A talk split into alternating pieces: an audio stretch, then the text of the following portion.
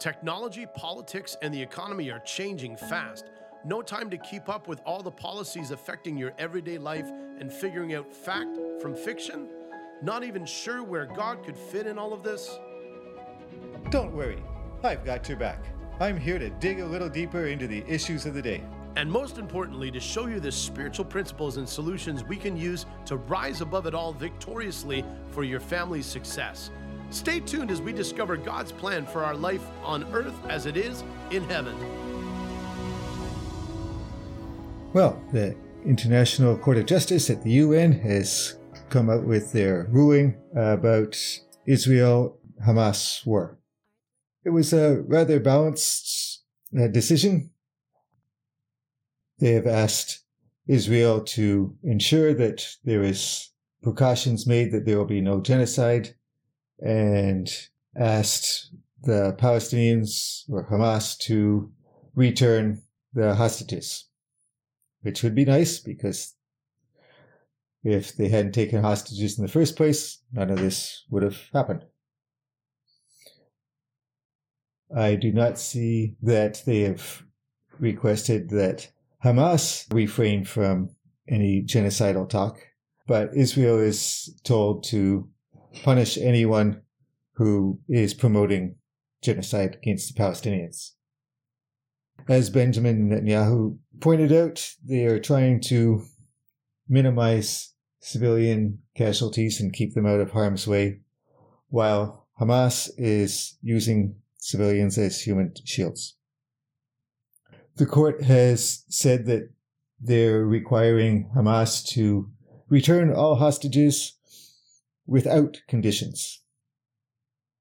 Unfortunately, though, the UN has no power to enforce any ruling that they come up with. So it looks like things will continue on as they have been.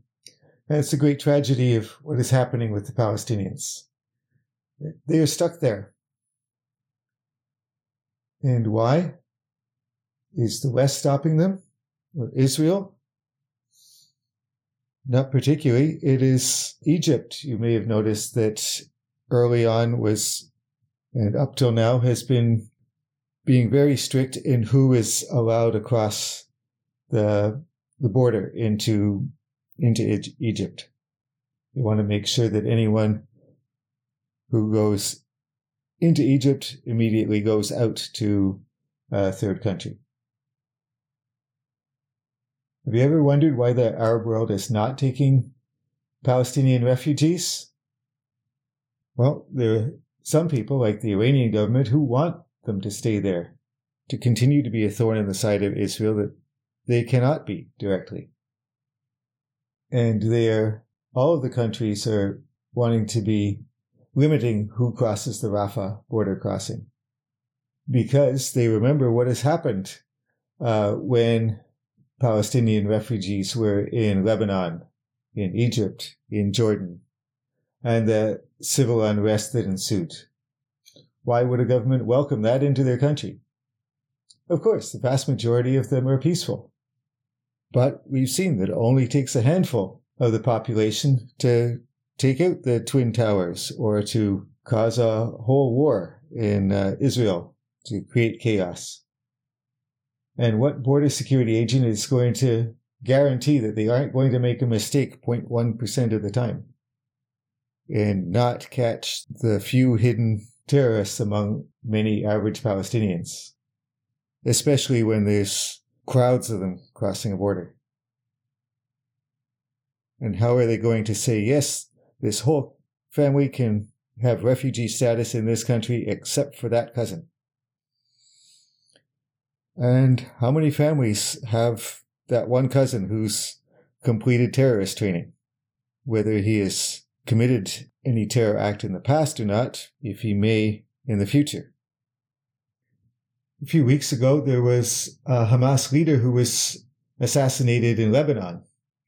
The media blamed Israel, blamed the US for it until ISIS claimed responsibility for it.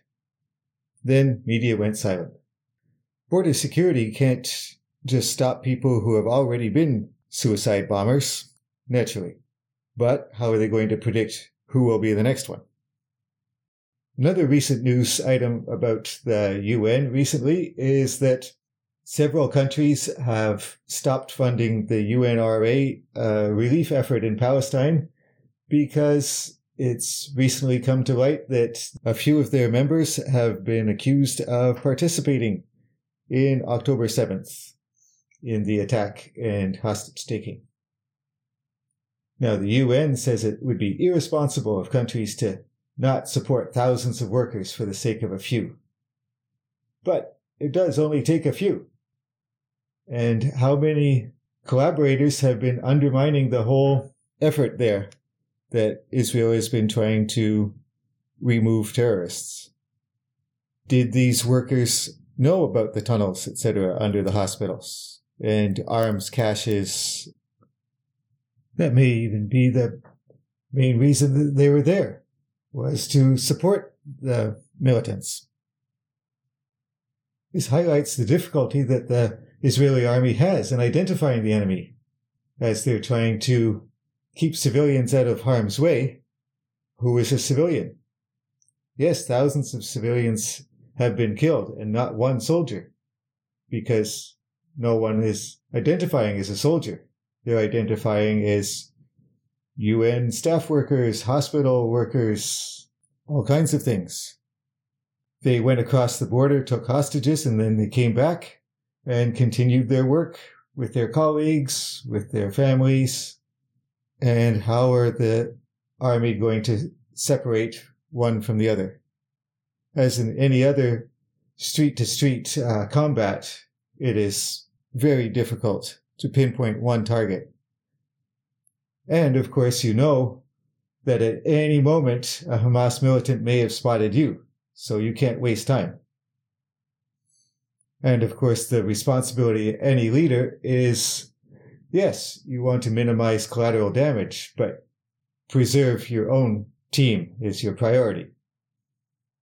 And war is nasty business. We need to pray that it all ends soon.